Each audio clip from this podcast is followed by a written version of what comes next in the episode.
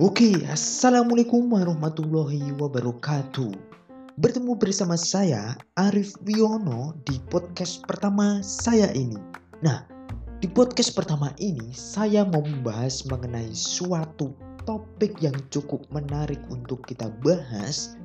Suatu topik atau pembicaraan yang mungkin sangat menarik untuk kita obrolkan Nah, di mana akhir-akhir ini selalu menjadi trending atau menjadi puncak dari timeline media sosial kita atau di channel-channel TV kita yaitu budaya Korea di Indonesia khususnya K-pop. Nah, budaya Korea sendiri masuk ke Indonesia itu pertama kali adanya drama Korea atau Korean drama.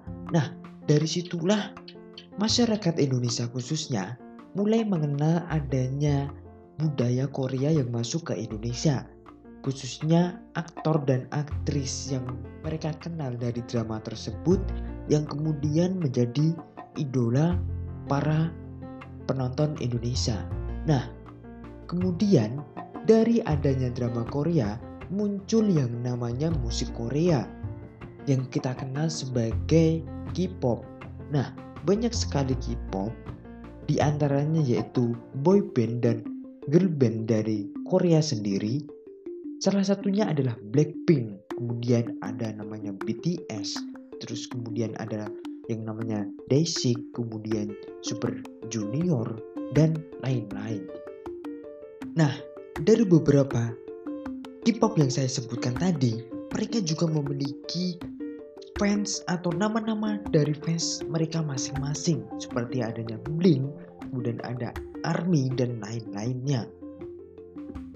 Nah, saya tidak akan membahas panjang kali lebar mengenai masing-masing K-pop tersebut, tapi saya akan membahas lebih kepada pengaruh apa sih adanya budaya Korea di Indonesia ini dan apa sih dampak positif dan negatif merebahnya Korean pop di Indonesia pada saat ini. Nah, kita tahu K-pop untuk saat ini banyak digemari oleh khususnya anak muda. Mulai dari mungkin SMP, SMA, sampai mahasiswa. Nah, umur dalam pantaran umur ini itu yang menjadi penggemar mereka. Nah, kemudian pengaruh apa sih yang dapat mereka ambil? Tidak hanya negatif, pasti juga ada yang namanya positif. Nah, pengaruh positif yang dapat mereka ambil salah satunya adalah mereka bisa mengetahui budaya atau kultur dari Korea tersebut. Kemudian dari situ mereka mulai mengenal kebiasaan-kebiasaan masyarakat Korea, terus pola hidup Korea, keseharian-keseharian masyarakat Korea. Nah, kemudian pengaruh selanjutnya adalah mereka mampu mengenali bahasa Korea. Nah, tidak hanya bahasa Korea, mungkin penggemar pun juga bisa mengenali yang namanya bahasa Inggris terutama dari apa yang mereka tonton. Contohnya adalah mungkin dari lagu-lagu yang dibawakan dari K-pop itu sendiri. Mereka mulai mengenali yang namanya bahasa Inggris, kemudian bahasa Korea, dan ya istilahnya memperkaya ilmu mereka di bidang bahasa seperti itu. Nah, pengaruh selanjutnya juga penggemar pun bisa mengetahui keadaan Korea, baik dari keadaan mungkin masyarakatnya, keadaan pariwisata, dan lain sebagainya. Nah, selain dampak positif, pasti juga adanya yang namanya dampak negatif. Salah satunya jika para penggemar terlalu fanatik terhadap adanya K-pop, mereka akan secara tidak langsung akan mengesampingkan yang namanya budaya lokal, budaya Indonesia yang seharusnya mereka banggakan dan mereka terapkan dalam kehidupan sehari-hari.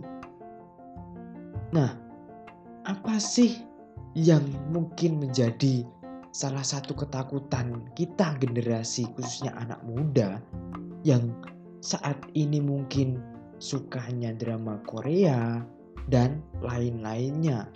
Sebenarnya tidak salah suka drama Korea, asalkan tahu porsinya dan jauh dari kata fanatik. Nah, dari kata fanatik itu sendiri atau penggemar yang fanatik itu akan menyebabkan suatu komunikasi antar masyarakat Indonesia itu kurang baik.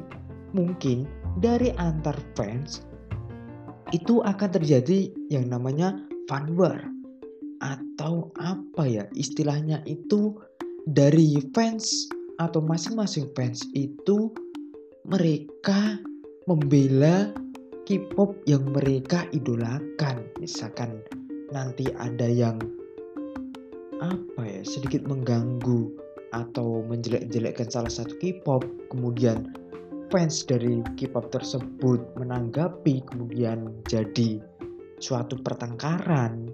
Nah, ini yang kurang baik khususnya.